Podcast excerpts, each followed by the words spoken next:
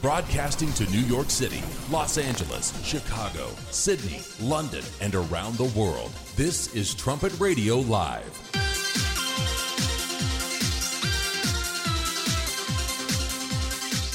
Thanks for joining us here on Trumpet Radio Live on Tuesday on 101.3 KPCG and online at kpcg.fm. Coming up on today's program, a look at some interesting headlines. There's uh, something uh, kind of neat going on with the moon this month that you might want to keep an eye out for. We'll talk about that. Other headlines as well.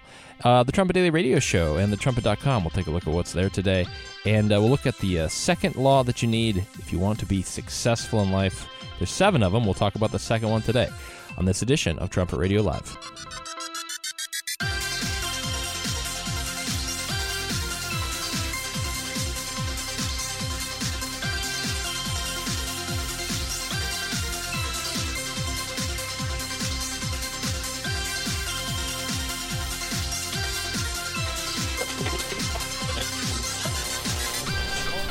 This is Trumpet Radio Live. Thanks for joining us here on Trumpet Radio. We're at 101.3 KPCG. We're online at kpcg.fm. Live link at thetrumpet.com. And if you'd like to follow us on Twitter, you can do that at kpcgfm. Any emails that you'd like to send, send those to comments at kpcg.fm. Appreciate getting those uh, from the listeners. Dwight Falk, Grant Turgeon here today. And uh, it's been cold and clear uh, last couple of nights. And if uh, you've been in the, well, anywhere, I guess, in the U.S., and looked outside, uh, the moon looks huge. I saw it last night, the night before. Uh, it just seems like it's bigger than normal. So, uh, have you noticed that? Have you seen it? No, I haven't actually seen it. Probably some nights though, it does look like it's coming toward the Earth, like that, which kind of is a little bit scary. But hopefully, there's nothing going on there. It's all part of the normal process. There's going to be a super moon tonight. The full moon will be the closest it gets to Earth in its orbit, making it appear a little bit bigger and a little bit brighter than a typical full moon. Uh, not enough to, you know, knock you out of your shoes, so to speak, but a little bigger than normal, a little brighter than normal. And it's been bright the last few nights. You always know it's a bright moon when you can see. And it's nighttime, but you can still see, sort of, you know, okay? I always wonder if that's what cats see, like all the time. they can see, right? They can see in the dark pretty well. right, right. Apparently. They probably have hundred times better vision than most of us. It's uh, uh, going to be a bright night. Also, there's a rare blue moon lunar eclipse that's going to happen this month on January the 31st. So, if you're into uh, looking at the moon and the stars, this might be interesting for you. On January 31st, there will be a total lunar eclipse. Uh, what makes this one so special is that it's happening during a blue moon or the second full moon of the month, depending on which definition you go by, I guess. Uh, these two events haven't coincided uh, since 1866, making this one of the first in over 150 years. The next one won't be until 2028.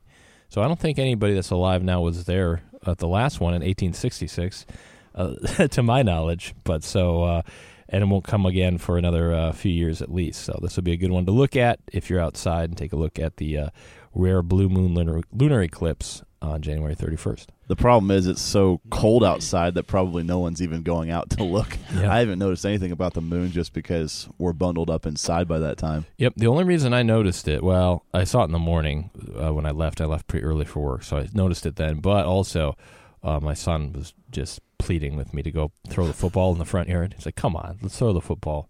Ice bowl. I, I yeah, it was the ice bowl, and so we went out there, and it was, uh, well, what time was it? It was about five thirty, I guess, and so it starts getting dark already, and the moon was coming up. So, anyway, so yeah, we saw it out there then, and um, uh, he didn't catch very many footballs. So you didn't even have to be watching a football game for him to be inspired last night. No, he just wanted. well, he he, he uh, was kind of uh, he's on vacation from school, as a lot of students are, and uh, you know I think you just get that energy, and you're like, come on, I want to do something. So uh, many dads know that feeling. You come home from work, you don't want to do anything personally, but the kids they want to do something. So uh, you throw the football, and uh, and it's hard because you got to wear gloves and.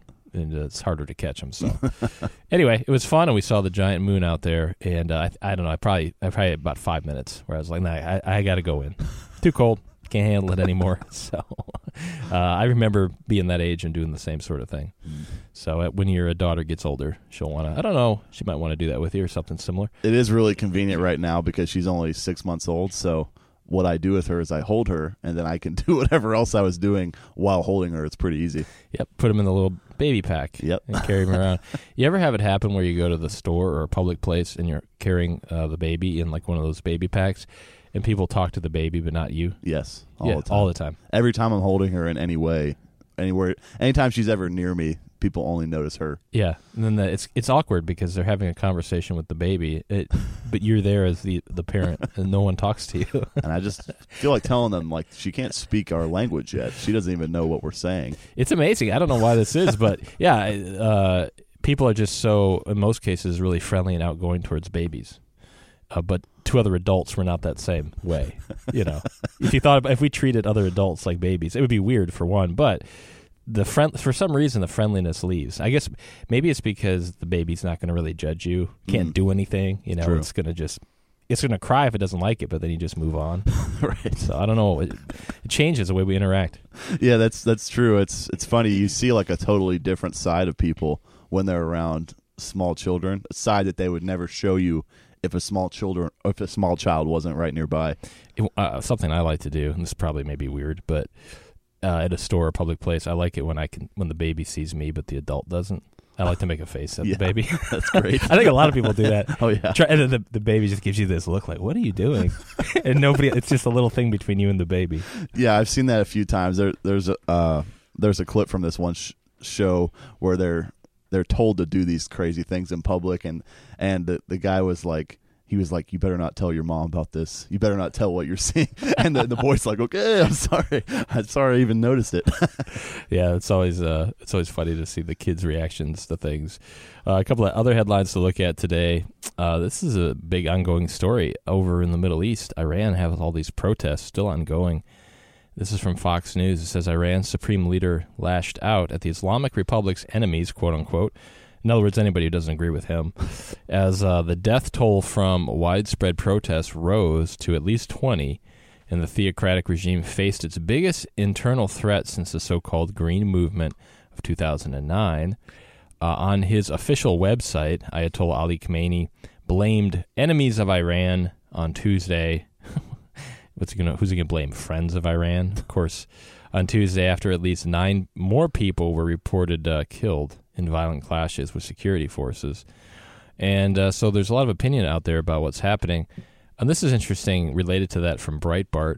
It says former Obama advisors tell Trump to be quiet on Iran protests. I saw that. Yeah, President Trump tweeted several things, including this. He said, Big protests in Iran.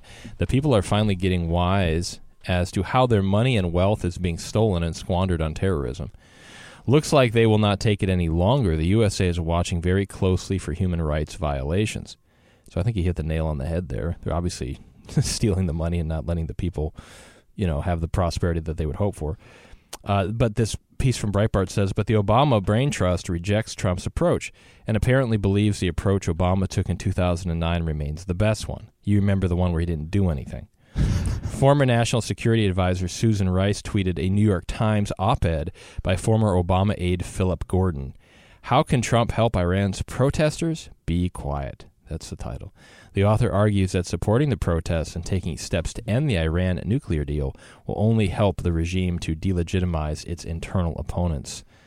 So they're saying that uh, the best course of action is to do nothing when it comes to Iran. Would the protesters agree with that course of action? I, last time they got crushed, whenever the U.S. didn't do anything. Again, this just looks like another way that the Obama officials are trying to preserve his legacy because President Trump has pretty much dismantled everything that President Obama ever did. It's always funny when it's a former, say, Obama aide writing a piece, and then another former member of the cabinet says, "Great job." You know, it's just like they're just they're, they're preaching to the choir there. Uh, from this New York Times piece that was uh, tweeted here, here's a couple of uh, uh, lines. It says one reason to worry that Mr. Trump may try to seize the moment by championing championing the protesters is that it has become an article of faith among President Barack Obama's critics that in 2009 he missed a golden opportunity to do just that when many Iranians took to the streets after a disputed election result. The writer says from the New York Times, but it was never clear what difference American rhetorical support would have made then. other than allowing the Iranian government to depict the protesters as American lackeys, giving giving giving the security services more of a pretext to crack down violently. Uh, but you have to stop and say, well, then why did the Obama administration support very uh, vociferously the overthrow of Hosni Mubarak in Egypt and Gaddafi in Libya? I mean, if the whole if the whole thought is, well, just stay out of it, it's not your business. Well, they don't stay out of the Middle East. They stayed out of Iran. Though. Yeah, well, that piece there's a clear fallacy there because uh, it's it's acting like to voice support instead of actually doing something about it. Uh, the Obama administration didn't just voice support for other movements. I mean, they in the case of like Libya, they actually helped helped to enforce the overthrow of Muammar Gaddafi. It wasn't just words, and that's the case here with Iran. They would have to do more than than just words. They're, they're, they're conveniently overlooking that part because they are quite supportive of President Obama's legacy over at the New York Times. It's also interesting, uh, like with those mullahs saying that Iran's enemies are to blame for this. Iran probably has the best list of enemies ever because what are we ever going to do about it? We're not going to do a thing about it, yet Iran's acting like uh, we're the cause of all their problems. Yeah, one last uh, segment here from this uh, New York Times write up. It says the protests taking place in Iran today are perhaps a sign that, in the long run, the Iranian people want to be accepted as free, responsible members of the international community, and that in time they might demand and achieve real change. The best way for Mr. Trump to help that proposition and increase the chance of success is to do nothing. or another way to say it is the best way to ensure that the radical regime stays in power, and uh, that would also be to do nothing. It's not, you know, they're gonna. I would imagine we'll see how it goes, but I would imagine they will just crack down and put an end to it at some point, and we'll just stand here doing nothing. And so, what will you have if that, if that in fact does occur? Well, you'll have a stronger Iran in terms of the leadership with more of a, a death grip on the people. So, you know, doing nothing. I, it, it's just really interesting. Other than the point you bring out about trying to keep this nuclear deal, if you call it that, intact, uh, I don't know what the thinking would be to not support the fact that the people don't want that regime anymore. That regime hates America. It hates Israel. And so, uh, unless it's just a legacy issue, which I'm sure it is, and you have to keep in mind too that a lot of is the people involved, even in um, say tweeting about this write up in support of the New York Times piece. They're tweeting about that. Those are former aides of the Obama administration that were meeting with Hamas. We're meeting with those groups. They they want to befriend the enemies and destroy our friends. It's such a strange uh, way of thinking. Yeah, it is. the The line of reasoning there is impossible to follow. If we do nothing, what do they think is actually going to take place? Are the mullahs going to get guilty and then loosen their grip of power on the people somehow, or are they going to suddenly change their ideology and their motivation to destroy America? Of course not. They're not going to change anything if we do nothing. It's going to remain the same way it's always been. Um, what what could possibly be the benefit of doing something like that? These people, uh, these former Obama officials, never quite state how it's going to change the situation by doing nothing. Yeah, and uh, as you pointed out, I mean, even though the um, it, it's good now that there's at least something being said uh, positively about changing that regime over there, nothing's being done about it. So, yeah, we'll see how it all progresses. But uh, there's a really great booklet at thetrumpet.com, King of the South. It talks a lot about Iran and that region and uh, gives a big overview of where things are heading. So it's interesting to see how these little pieces uh, fall into place. But well, uh, America couldn't possibly be the most timida- intimidating enemy because there's not really much of a threat of us just going over there and recklessly bombing them. I mean, there are other nations in the world that you wonder if at some point they're going to try to do that to you if you happen to be on their bad side.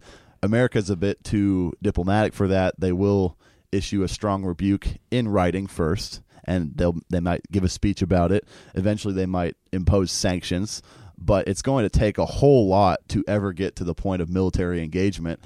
Our, our enemies know that they're not going to they they know where the line is. It's very far away from how, how far they've advanced apparently, and so they don't have too much to worry about regarding us. No, they they sure don't. And you can think back to just uh, what was it a few months ago when they basically told us to get out of Iraq. That Iran, this is Iran's turf now, and so they're they're pretty bold. Our people just don't support any sort of uh, boots on the ground in any location right now, and so no matter who the leader is, it's going to be really difficult to change that broken will.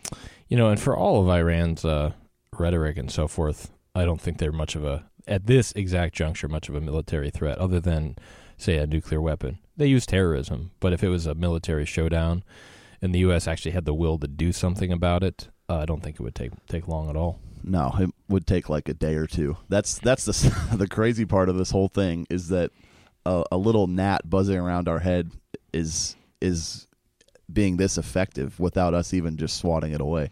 Yeah, it's going to be interesting to uh, see how what happens over there uh, in uh, Iran.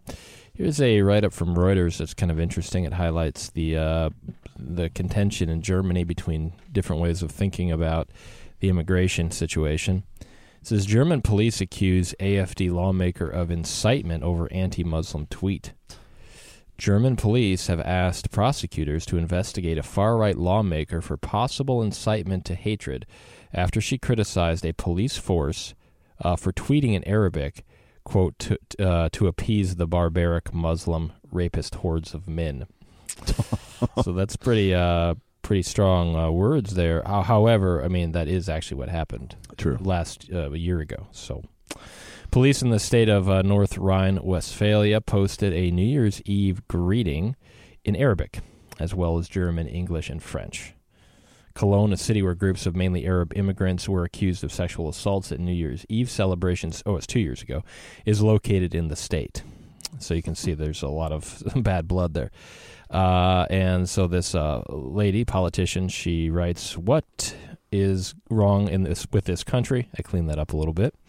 Uh, why is the official page of police in NRW tweeting in Arabic? Uh, Beatrix von Storch, a member of the anti-immigrant Alternative for Germany (AFD), wrote on December 31st tweet that was later uh, later deleted. She said, "Are they seeking to appease the barbaric Muslim rapist hordes of men?" Twitter suspended her account for some 12 hours after she posted the message. That's like a timeout, saying it uh, breached the micro blogging website's uh, rules that bar users from posting hateful messages. So that was a pretty strong message. However, uh, that is in response to what actually did happen a couple of years ago. That's that is what happened over there. But anyway, you can see, even though this would be probably an extreme politician, uh, there is some sentiment uh, that way that says, "Hey, come on now, what country are we living in here?" Some people want multiculturalism, and some people do not. And the fact is that certain cultures are better than others. It doesn't mean that certain people are just inherently made to be better people, but the cultures are different and uh, it does seem like the Islamic culture does oppress women in particular. Uh, obviously, they don't think too highly of them if so many of them are going to be assaulting them in the streets like that. Uh, that's something to be acknowledged and something that needs to be cleaned up in that culture, or don't let that culture come into your country and cause problems like that. Those are those are real issues, and the women who got attacked uh, there probably would agree with what that person said because they have firsthand experience unlike all these other people who are going to criticize what she said, they have firsthand experience of what it's like to encounter big groups of Muslim men. Yeah, so interesting, uh, very divisive over there in uh, Germany. So we'll see how that progresses. Uh, but a lot of a lot of people kind of do feel that way, I guess, in that country. Just very different cultures. You know, Germany's uh, they're for the most part very law abiding, very structured individuals. That's their society, and then they have this influx of people that are casting off laws, casting off you know uh, their culture, and so um, and, and like you say, I mean, if if you were somebody that was a victim of some of these problems from a couple years ago, and then you see uh, more appeasement, uh, you could understand why people would be upset. So, and you do make a good point too that it's not even just a matter of sexual assault. It's a general disrespect for the laws of their host country. Now, I mean, th- those men have been uh, reported to uh, basically harass police officers a lot more often because they don't respect law enforcement over in Germany. Uh, they litter more, they relieve themselves in public more, things like that that are just not acceptable in Germany. They do it without an issue because to them, the only real law that has authority over them is Sharia law. There was, I remember a couple, maybe it was a year ago. There was a story. I don't know if it was in Germany. It was somewhere in Europe where uh, the the uh, the delivery service wouldn't deliver packages into certain neighborhoods Yeah. because of the high concentration of of immigrants there from uh, from some of those Muslim countries. It was just too dangerous. They've gone into stores and just taken things off the shelves and left, not even trying to hide the fact that they were robbing stores. Mm-hmm. I mean, norm regular German citizens are not doing things like that because they do have a fear of repercussions. It, to a certain extent, it does seem like the Muslims doing things like that at least have people on their side to defend them no matter what they're doing. Well, whenever it's a mob, it's hard to control, like that that uh, New Year's thing two years ago. Mhm. There's a lot of you see that happen here in the U.S. with different uh, flash mobs show up and attack a store or something, and it's like, what can you do about it? So, uh, can't go on too much longer before they they do uh, feel like they need to crack down in some specific way. So that that's interesting. Make sure you check out thetrumpet.com today. The top story is America's Retreat from Global Leadership by Andrew Miller uh, a trend that is reshaping the world order. Uh, and so it's, interesting because while I think, uh, at least in some cases, the U.S. is saying the right thing now, we still are sort of retreating from doing a lot about it. And, and then when you have a whole America First policy, you know, people in America like it, and there's some benefit to that, but then you also shrink away from dealing with other global issues. And th- who do you leave it to? You know, you leave it you leave it to Germany to deal with German problems. You leave it to, uh, you know, I guess Israel to deal with Israeli problems and that that sort of thing.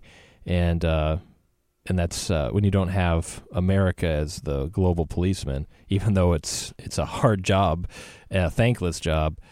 You do leave it to uh, somebody else, and who is that other person? You know, or that other group? You you see Russia getting stronger, China's making its moves, especially economically. Europe, eh, there's a write up today about how uh, some in Europe are, are thinking there's going to be some big crisis in 2018. They just, I don't know what they're looking at, but they think something's going to pop up and they got to be ready for it uh, because people can't count on America anymore. So these other nations feel like they need to take a stand for uh, their self interest. Truly putting America first would also include foreign policy and not just domestic policy. That's kind of where we've gone to, though, is we've turned inward to look at things that are happening right now within our own borders. But when you do that, if any nation ever does something like that, they become ignorant to the threats that lie beyond that might like what they see in America and, and want to take advantage of it. Uh, The illegal immigration issue, uh, thankfully, we've been taking trying to take care of that just because those people are coming into the country. But what about in regions around the world like the Middle East or over in Asia or Africa, uh, South America? There are American interests in all of those locations, especially uh, in a place like Europe as well. Um, you can't just turn inward and ignore what's going on elsewhere because that's actually a national security threat and it really does limit uh, your ability to make sure that the world is a stable place. No other, like you mentioned, no other superpower would would ever make sure the world is as peaceful as America would. Yeah, unfortunately, you can't just take a timeout from the world and say, you know what, we'll check back in 50 years, Cause, because it, problems are global and they do come come to your shores eventually if you don't deal with them other places. Uh, also, make sure you stop and check out the Trumpet Daily Radio Show today with your host Stephen Flurry. Some really interesting uh, information on that program, including uh, some snippets of an interview with a uh, from I think it was an NPR program. Uh, this uh, black minister in Baltimore, he wants the police to be around, keep them safe, and the and he's right in those neighborhoods, and he's there, and he he is, you know, definitely seeing every day what's happening on the street, and he doesn't want the police to leave. He wants them to stay, and the point is made that it's easy for journalists to write from their offices, which are usually pretty comfortable, or broadcast and and you know give their opinion that well the police shouldn't be there or they should back off. They don't live in those neighborhoods, and so they don't. they're they're divorced from the reality of it. Baltimore Sun headline today: first two murders of the year happened just after you know midnight on January first, and. uh it's getting to the point where you know the police don't want to be there because first of all it's a very dangerous job for them uh, just anyway but now if you have people kind of looking at them and saying well did you do something illegal uh, you know, as the mob would view it, because they're in the middle of a life and death battle and they pulled a gun or something. Uh, there's just a lot of reasons to stay out of those neighborhoods. But people that actually live there that are not criminals, they want the police presence. Right. And the problem with liberalism in general is that people who espouse these ideas are never putting themselves in that situation. They live in comfortable gated communities in a lot of cases. They are trying to enforce policies on those who are living in a completely different situation and could not relate to them on in, in any way on an everyday basis. That's that's what the issue is. Uh, all these liberal ideas they might sound nice in theory, yet in actual practice when you put yourself in that situation, whether you put yourself in the situation of a police officer going through a simulator and seeing if you would actually be successful in handling all these life or death situations, or if you put yourself in the situation of all those living there who don't know if their front windows are going to be blown out by a drive-by shooting on a given night, or if someone's just going to kick down their door and attack them. Uh, yeah, they all want police officers there. You you don't know what it's like to live in a place like that, and for you to just sit there on your computer and type up anti-police rhetoric and get these people stirred up against the ones who are trying to protect them. That's actually an evil thing to do. Yeah, the only people that are ever upset about the police are criminals the because they're they're doing illegal things and and the police are trying to stop them. So, uh, but somehow there is sort of that thought that they're the enemy out there, but that's not the case. So anyway, really interesting perspective there from somebody who does live in that uh, Baltimore area and, and, does need does want to see more police around. But uh, good luck trying to find that. Um, another uh, topic that was mentioned, it's really interesting here, uh, especially if you like archaeology. A story today. Israeli archaeologists find a 2,700 uh, year old governor of Jerusalem seal impression. Israeli archaeologists unveiled on uh, Monday, yesterday, a 2,700 year old clay seal impression, which they said belonged to a biblical governor of Jerusalem. Lo and behold, the people, the, the Jews have been there a long time, apparently. The artifact inscribed in an ancient Hebrew script as belonging to the governor of the city was likely attached to a shipment or sent as a souvenir on behalf of the governor, the most prominent local position held in Jerusalem at the time, according to the Israel Antiquities Authority. The impression, the size of a small coin, depicts two standing men facing each other in a mirror like manner and wearing striped garments reaching down to their knees. It was unearthed near the plaza of Judaism's Western Wall in the old city of Jerusalem. They say it supports the biblical rendering of the existence of a governor of the city in Jerusalem 2,700 years ago. Governors of Jerusalem, appointed by the king, are mentioned twice in the Bible in 2 Kings, which refers to Joshua holding the position and in Second Chronicles, which mentions uh, uh, Messiah, Massii, I don't know if I said that right, in the post um, during the reign of Josiah. The Antiquities Authority's announcement came several weeks after U.S. President Donald Trump recognized Jerusalem as Israel's capital, the decision that overturned decades old policy on the status of the city and stirred Palestinian protests and international concern. It's always amazing when archaeology reveals something that uh, proves the Bible. You know, the uh, depiction was, uh, or the, the inscription was um, in Hebrew, and it said uh, the governor of the city. So uh, 2,700 years ago. It's amazing that, that some would still claim that the Jews don't belong there when they keep finding things like this. Yeah, you really do have to work hard to close your eyes to the evidence if you are anti Israel today. The reality is that Jerusalem has been the capital of Israel for thousands of years, and even after the kingdom split, you know, like around 1000 BC, it was still the capital of Judah. And modern Judah today is what is called the nation of Israel, as confusing as that might be. But still, they have been there for several thousand years, and people still try to claim that their right to the land is false. These uh, seal impressions keep uh, showing up. Those, uh, I guess they're they're bulas, right? I mean, mm-hmm. that's the same. It's another way to say it. There's a really uh, great Key David program on the trumpet.com now about the uh, Hezekiah Bulla, which was found uh, on a dig that uh, students from Herbert W. Armstrong College helped in, which, uh, of course, we're broadcasting from Herbert W. Armstrong College. So, uh, quite a few of the students here have had a hand in that, and in, in some of the digs over the years are going to be doing some more as well. So, we have a real interest in the archaeology over there because it does, it's physical proof of the Bible and uh, it's, it's amazing. The more they dig, the more they find. And you'd think, you know, if, if politics aside, if they just really got in there and just dug in that that area, um, the more they dug, the more they'd find. It would be fascinating. Yeah, these clay seals, it must be really durable to withstand many thousands of years and still be enough intact that you can actually read what's what's written on them, see their symbol, their stamp of authority or approval. Uh, that's that's quite impressive how they were able to make things that that stood the test of time like that too. Yeah, I don't know. Do we make anything today that would last so long? Coke Ugh. cans, Probably Coke bottles. Twinkies.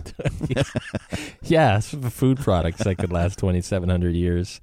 Uh, that's amazing. Uh, really, really uh, great history there. So, uh, anyway, there's some about that on the Trumpet Daily Radio Show as well, and a lot on the trumpet.com and Watch Jerusalem, the website as well, that just uh, really focuses on what's happening over there in Jerusalem.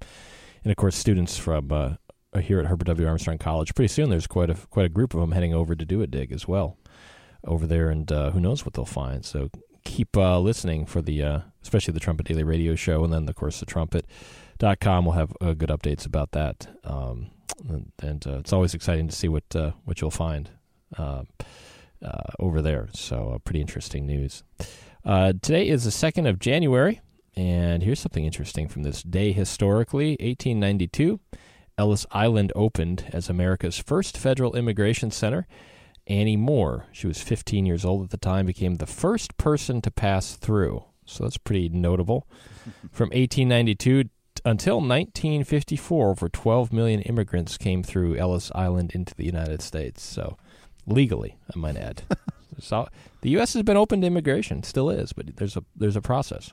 Those were the good old days when people actually used to sail across the Atlantic and take the effort to uh, do it legally. We don't see that uh, being valued as much anymore because there are people in the media and in politics who conflate illegal and legal immigration as if they're the exact same thing.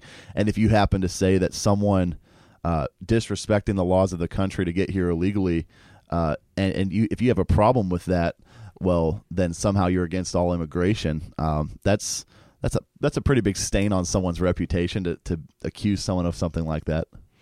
Lots of people came through uh, Ellis Island between 1905 and 1914. An average of 1 million immigrants per year arrived in the United States. Immigration officials reviewed about 5,000 uh, immigrants per day during peak times at Ellis Island. Two thirds of those individuals emigrated from Eastern, Southern, and Central Europe.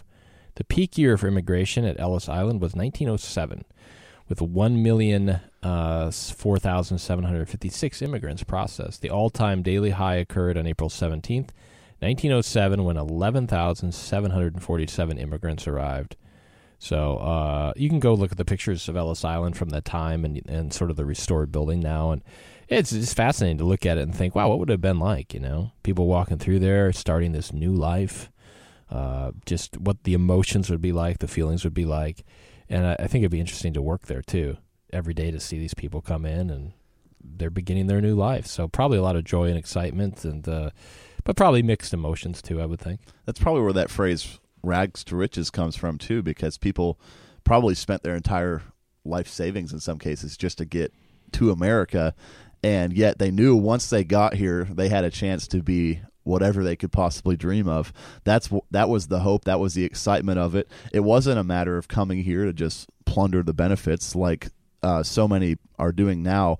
I actually saw an interesting lecture yesterday. Um, this guy was talking about how um, the the idea that we are trying to help the poor, we are trying to solve world pro- poverty by bringing in immigrants, is totally false because we're only bringing in one million a year, and that's legally.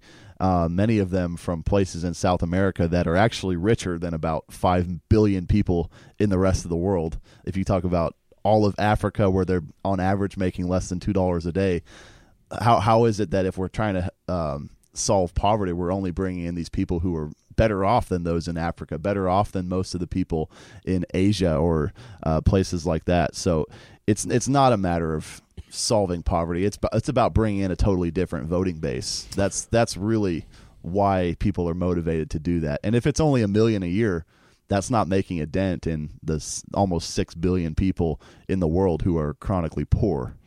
There's a story today too about California. Of course, they're they're I guess sort of thumbing their nose at at the federal government, but somebody put up a sign on one of their "Welcome to California" signs that said, uh, um, "Oh, what did it say? It was um, uh, about them being a uh, what's the term? The state. They're the um, sanctuary. state. sanctuary. Thank you. Yeah, the, the term escaped me there. sanctuary state. So, welcome to California, the sanctuary state. So, somebody put that up on the bottom. It's a really official looking sign too. They Mm. didn't just like scrawl it in marker. I mean, they they put it up there, and so you know we we have these uh, these disagreements again between state and f- and federal governments on those things, and uh, you know, and I can understand that there might be some disagreements, but but you still have to uphold the laws. If you don't uphold the laws, then then uh, what do you have? You don't even have a nation. If you don't have boundaries, if you don't have laws, uh, I mean, there's a way to try to change the law. But you know, even when they were dealing with the the slavery issue and Lincoln was coming into office in that time, I mean, he always said, well, you know, he was against slavery, but at the same time, he was also against like radically um, just destroying it with you know physical attacks and violence. And now it did end up being a war ultimately, but but he was he always said, well, you got to follow the laws and then try to change them if you don't like them. But he was always for following the laws, and I think that that's the important principle that uh, that should be looked at. Is that okay? If they want to change a law, there's a way to do it legally. You can't just say, "I'm not going to keep that law," or else you don't have a nation anymore. And President Lincoln was a bit cautious about radically mixing different cultures. Um, the way it is today, there are whole towns or entire schools that don't speak English. You know, that's that's not uh, quite how it should be because imagine if we did that anywhere else. If we moved to a place by the millions, didn't learn their language, didn't keep their laws, we actually just snuck in illegally, immediately got on government benefits. Uh, I don't think any other nation in the whole world would be expected to uh, take on Americans who were doing something like that. So why is it that Americans have to deal with that indignity?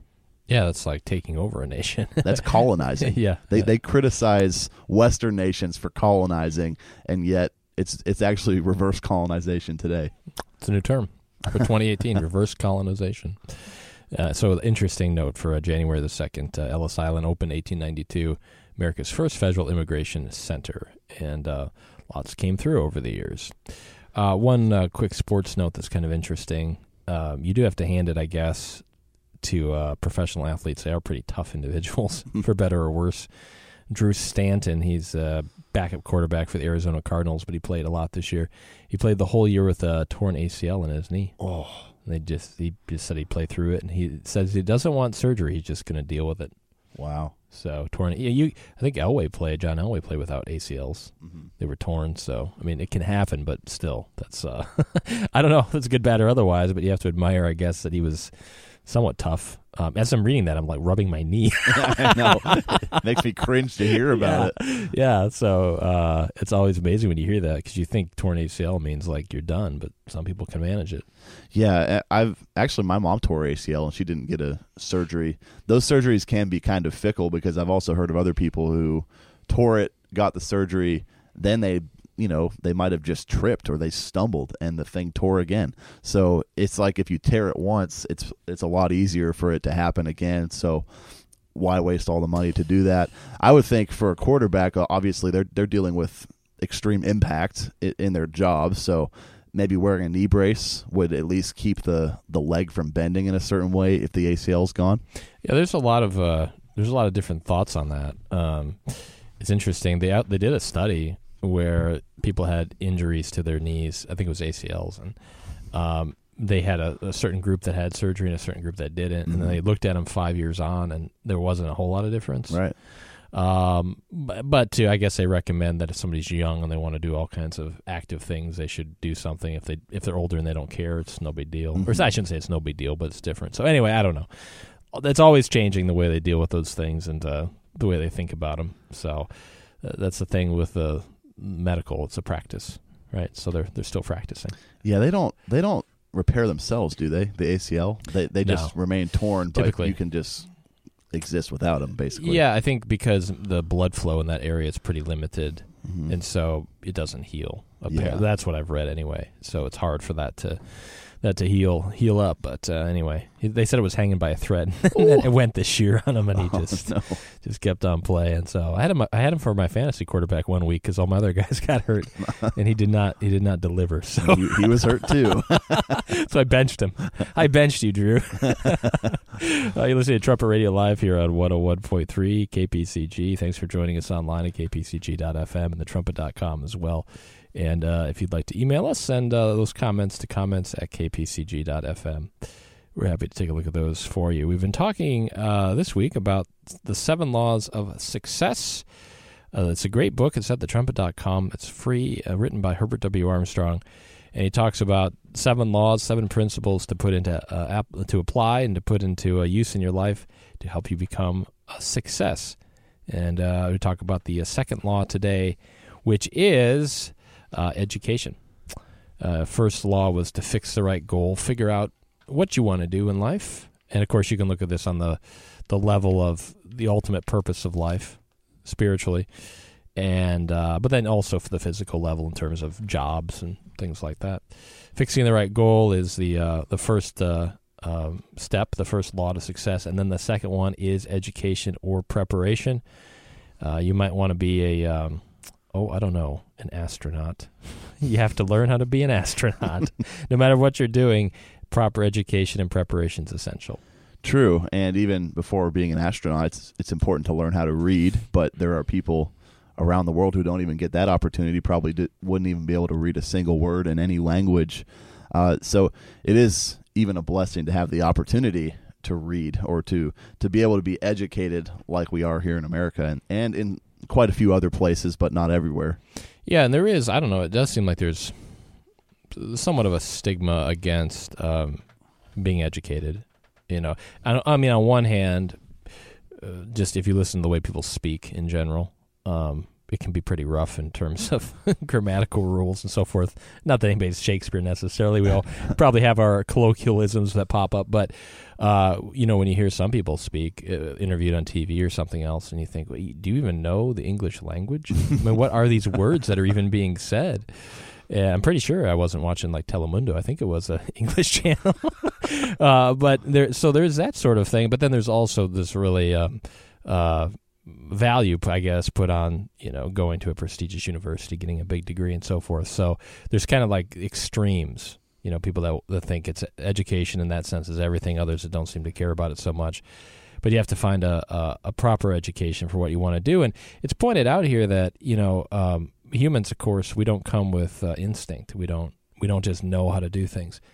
so we have to be educated from the earliest days to walk, to talk, to do just the basics of life, and then go on from there to figure out okay, what what do I want to do in life, and then how do I go about preparing for that, especially when you're younger. You know, uh, it, you could do it at any age, I suppose, but you know, when you're a teenager, early twenties, you know, that's when you're really getting the bulk of your education. But those years can be squandered too. And you mentioned uh, just uh, preparing yourself and and having uh, being educated, like how how big of a deal that is to a lot of people, to where you might even go into tens of thousands of dollars of debt to get that education. Mr. Herbert W. Armstrong, who wrote this booklet, actually was self educated. He he pretty much went to the library and studied day and night uh, for six months straight to prove his religion, and then beyond that, just in general, he was always reading. He was always studying, uh, whether it was to be good in the advertising field, which is what he started out with, or just to learn about the world around him. He was naturally curious and he had that drive to go get that education himself. So it's not education is not limited to going to a big university and going into debt for that. Uh, it's also definitely not going to the other extreme and saying since you can't afford going to a university, you're not going to even do anything about it. Yeah, there there is, uh, I guess, sort of this idea that uh, if you're in a uh, say an impoverished situation or or you're not where you want to be uh, in terms of finance and stuff, the the best thing to do is to go and get a big degree and then go make a lot of money. Now, now maybe that's the case for some, but a lot of times what happens is people come out with a massive amount of debt, student loans, which a lot of people deal with. And may, yeah, maybe you earn a fair bit, but maybe you don't. There's a lot. There's a lot of degrees where people don't earn a whole lot of money, and not that that's everything, but but at the same time, uh, I always try to think of it in the reverse. You know, if you if somebody came up to you and said, um, "I'll give you the choice. I'll, you can go get this degree, or I'll give you fifty thousand dollars cash right now." I think I'd be like, "Well, I think I'll take the cash, and then I'll think about it." That's a good way Yeah, of looking at you it. know, because that's what you're doing in effect is you're giving that money or more for this this uh, education. It might be valuable, but it might not. So, like you said, and like it's pointed out in this booklet, you have to have the right goal. Like, what's the end goal here? What are you What are you going towards? Uh, and is it worth what you're going to do to get this degree? And as uh, you know, you hate to uh, hate to bust the uh, the bubble here and tell everybody the big secret, but um, you don't have to go into debt to go to college either. It's true. You could work your way through it. And Yeah. some people do that. Yeah, that's actually the way the way to go because otherwise, you know, you're you're spending all this money and you're going to, into debt, which is going to probably affect you for decades. Uh, but even then, uh, most universities are pretty distracting environments um, in a, in a lot of immoral ways, but just other than that too. So, how many people going into all that debt are actually making the most of being in that situation and attending all their classes, despite the fact that they might there might be hundreds of people in the class and the teacher wouldn't notice if you skipped anyway? Are there are there really people who are taking full advantage of that education and and really putting in the hard work to every assignment to learn about whatever the subjects are? Yeah, there are a lot of distractions at some some universities. When I, when I was in high school, I remember uh, the they always recommended that you didn't go to the main school down at Madison, at least not for the first two years, because a lot of cases kids went and they couldn't handle the freedom, the parties, etc., Mm. and a lot of them would wash out and come back home because there was too many distractions. For. University of Wisconsin. Yeah, too Yeah. many distractions. So uh, they recommended that people got their first two years in at something a little more more in the community, Mhm. and then go to the the bigger one because there were too many cases where people came back, and like you said, they they didn't go to the classes. They got caught up in the life, which was maybe fun for a short time, but they didn't learn much of anything. Uh, well, they learn things, but not the things that they were supposed to be learning. so you do have to be careful uh, again, and that gets back to fixing the right goal. I mean, if your if your goal is to learn to become the, the party master, then then the goal achieved. But if that's not the goal, then uh, then uh, probably didn't go the right direction there. And that does hurt a lot of parents too if they send their kids off to a university and then the kids flunk out immediately. I mean, hopefully they would get a job and start supporting themselves, but you would think they already went into quite a bit of debt just to be there for the short time before they flunked out. And someone has to pay those bills. If it's not the student, often that falls on the parents. So even the parents are affected by uh, wrong choices when it comes to education. Yeah. Uh, education as uh, a good quality education, though, is vital and important. And Mr. Armstrong points out here that one of the first things that we all need to learn is that we need to learn, and that's a lifelong process. And he says once you have learned enough to choose a goal, and, and even that takes an education, right? I mean, because it's easy to say, "Oh, I'd like to be," name it, but if you don't actually know what goes into it, or if you'd have an aptitude for it, or if you'd even like it, you're kind of wasting your time. So, you know, he talks about in other write-ups about how he um, took an aptitude test. I think those are still available. I've seen those to where you because you have to even learn what you even want to do in the first place or what you'd be good at.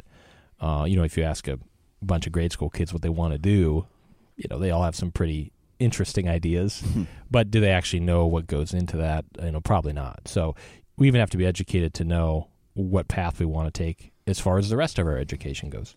Right. It's almost like you have to get a well-rounded, uh, general liberal arts type of education into a lot of different subjects, and then based on all that knowledge you've accumulated, you can then pick your goal from that. You'll actually know where your aptitudes might lie and and what you might do the best in, and then the specific education then can be targeted at whatever that specific goal was.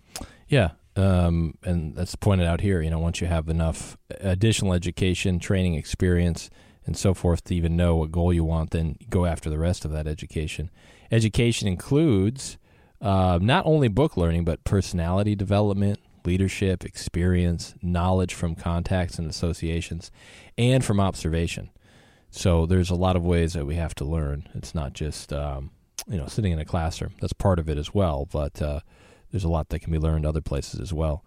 Um, and he points out something really important here. He said there is then a right and a false education. I mean, you can go and spend a lot of money um, and get a really big education, if you want to say it that way, but it may not be the right education. It might be false. There's a lot of things taught at universities that just are not true, and some things are, but some things aren't. And so, again, it takes uh, a lot of study and thinking uh, to even begin to discern is this a right education or a false education? You, can, I mean, you can get a full on degree probably in, uh, you know, I don't know, gender studies or something, but uh, maybe wasting your time.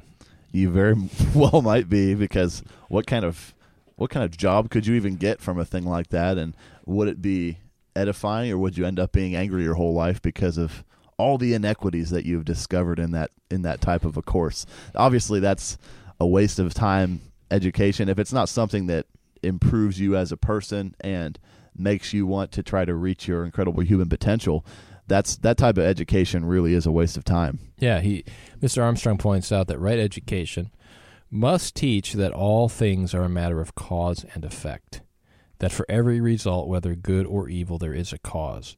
True education will teach the cause of this world's evils, of personal or collective troubles, so that they may be avoided. Also, it must instruct in the cause of the good results, that we may know how to win them instead of the troubles. Right education must not stop at uh, teaching to live, it must know and teach the purpose of human life and how to fulfill it. As he's pointed out many times, uh, most education is about how to make money, uh, which is a sense. I mean, we do need to know that, although some of it's not because there's some degrees that you're not going to make you're not going to make money with them. But uh, but there's more to life than just making a lot of money, obviously. Because again, this is talking about seven principles, uh, seven keys to success, and success isn't just about making a lot of money, though having some money does help. But as he points out here, right education teaches this cause and effect. And we don't hear a lot about that um, in education today. maybe maybe you would in some of the sciences, you know, uh, or or you know more basic uh, classes like say if you uh, went into electrical engineering, you'd need to know about cause and effect. Or you'd be dead. so there are some that teach that, but then there are a lot of uh, classes that don't even touch on the cause and effect, uh, the cause for good or the cause for evil. Right. Education is about trying to discern the cause or discern the difference between good and evil. And even if you just take the sexual assault issue that we have on our hands today, people are coming out every day with new accusations, and probably a lot of them are true.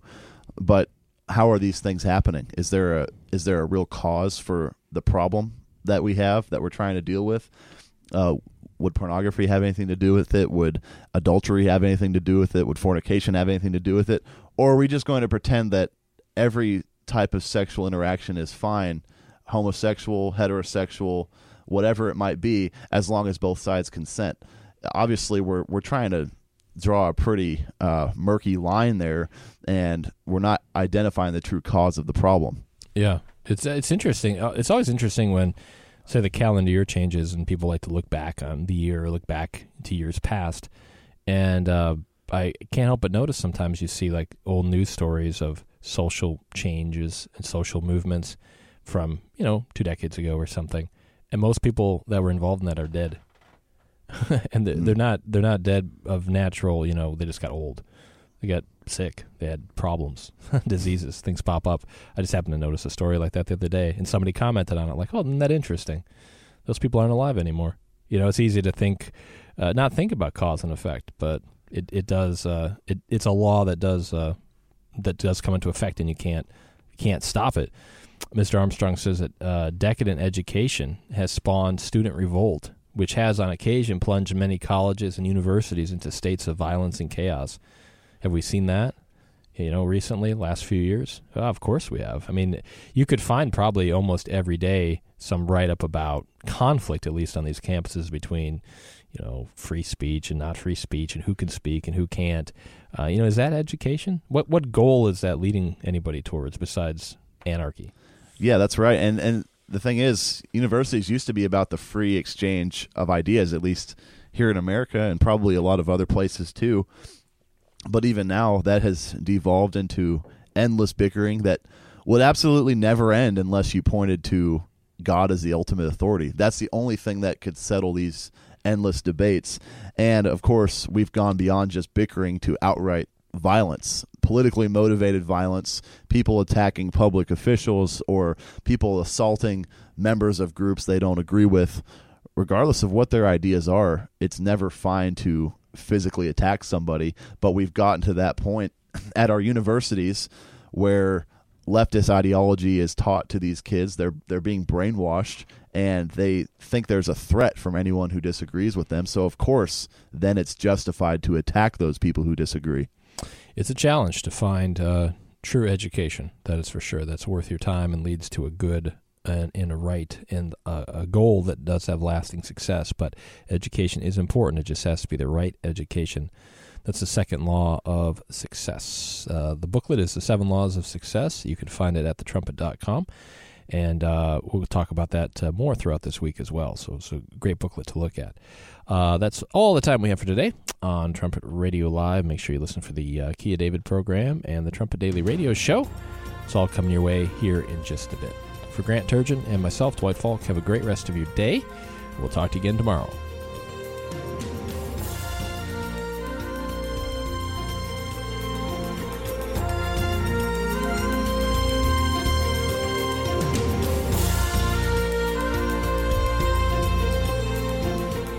You're listening to Trumpet Radio, 101.3 KPCG.